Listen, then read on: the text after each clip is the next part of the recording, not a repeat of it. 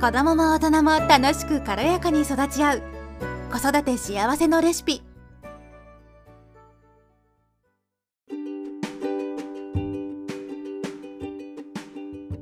こんにちは、ミサです。今日は子供の生き抜く力を育てるために必要なことをちょっとお話ししていきたいと思います。生き抜く力でね、まあ最近こう AI の時代でね、もう時代がね、すごく目覚ましく発展しているじゃないですか。進歩を遂げて。ね、今いるね、ちっちゃい子供たちが大きくなった時って、どんな風に世界がなっているかも想像つかないぐらいですよね。で、そんな中で、どういう風にして生き抜く力をね、しっかりつけていけることができるのかっていうことを、まあ私が思うことですね、を紹介していけたらいいかなという風に思っています。で、私が思うこの生き抜く力っていうのは、えっ、と、二つ、まあいろいろある中で二つちょっと紹介したいなというふうに思うんですけど、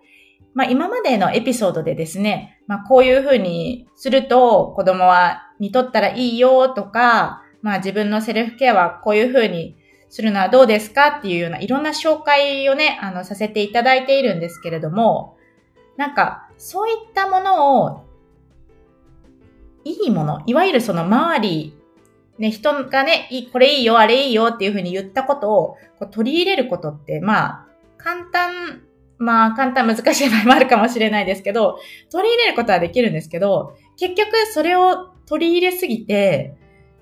なんかこう自分でこう、もうハンドルできなくなっちゃって爆発しちゃったりとかする場合もあるので、なんかまあ自分にとってできそうなものからやっていってほしいなっていうのはあるんですけど、まあ、それは本当にあくまでおまけなんですよね。自分の余裕があったらやればいいと思うし、だから、その私がいいよって例えば言ったとしても別にやらなくてもいいんですよ。で、まあそんな中でですね、もっと必要なものっていうのが、自分を認めていく力っていうのがすごく大事なんじゃないかなっていうふうに思うんですね。まあ要は自分ができるっていうふうに思うとか信じる力ですよね。で、自分をこう責めたりとかそういうふうにすることなくどんな自分でもみみ味方にどんな自分でもこう褒める、認める。うん、なんかまあ、あなた自身もそうですけど、自分の味方って自分しかいないんですよ。一番の味方は。自分が一番そばにいて、それは自分自身が生まれた時から今に至るまでずっと一番そばにいたのってあなた自身なんですよね。で、そのあなた自身が、例えば自分を責めてばっかりいたりとか、もうなんであなたはこんなことできないのよとか、自分自身にね、対して。ね、もうなんかもう部屋もこんな汚いし、とか、子供に対してもすぐ怒っちゃうし、ご飯も全然作ってないし、なんかお母さんなのになんでできないのよ自分みたいな。なんか、そんな風に責める必要もないし、それは子供も同じなんですよね。で、自分まあ大人であるね、まあ子供を育てているお母さんやお父さん、まあ他の大人の方ですね。そういう、そういった方が、どんな自分でも認めて、どんな自分でも受け入れていく。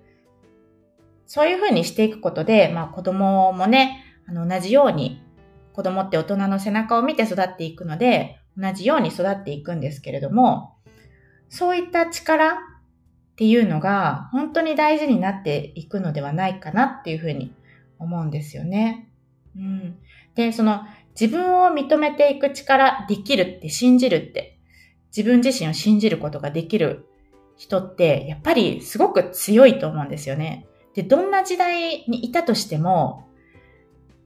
うん、何かしらの形で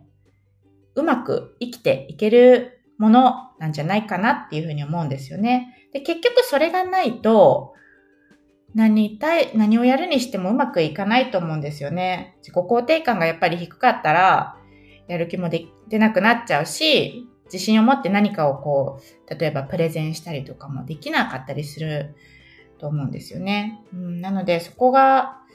やっぱりすごく大事じゃないかなっていうふうに思うんですね。で、それを育てるためには、まず自分が自分自身をどんな自分でも認める、もう褒める、もうダメな自分も認めるんですよ。うん。そこが本当にまず第一歩かなっていうふうに思いますね。で、もう一個はですね、まあ、前回のエピソードでもちょっと触れた話にはなるんですけれども、感謝の気持ちですね。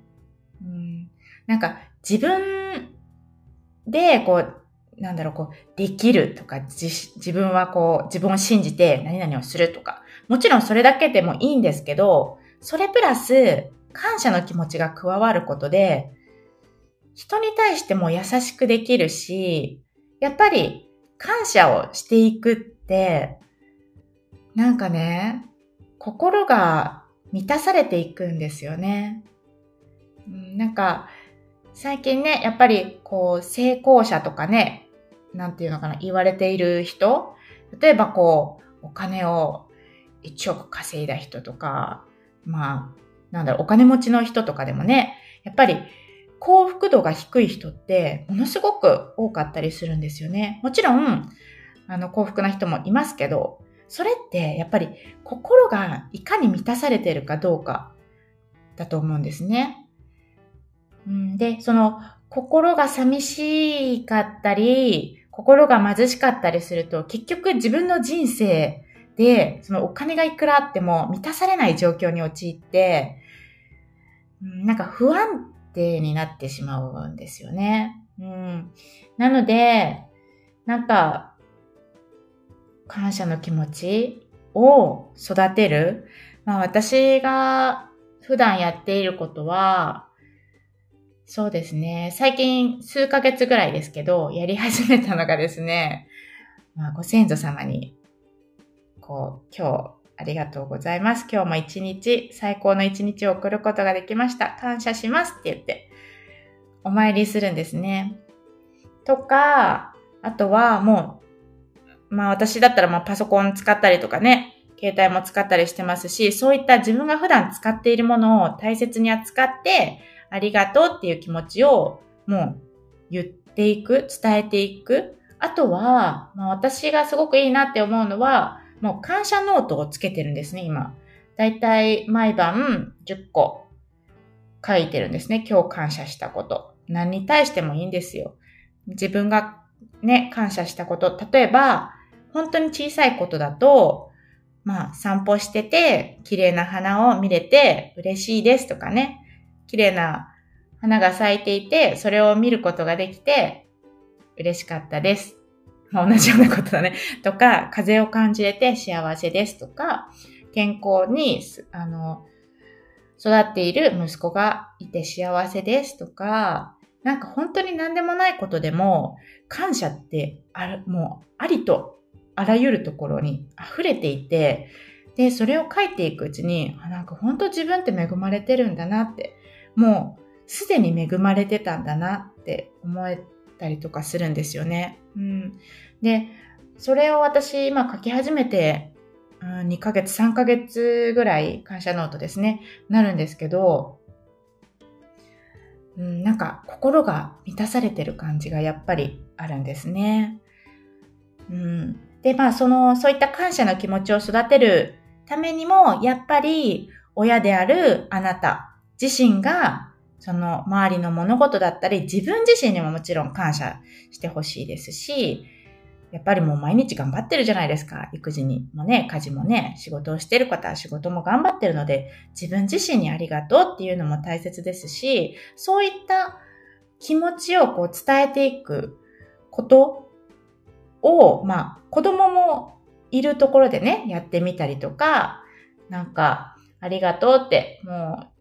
言っているところをやっぱり子供が見ることによって、そこで学んでいくんですよね。あの、そういった感謝の気持ちっていうのを小さいながらに覚えていくですよね。うん。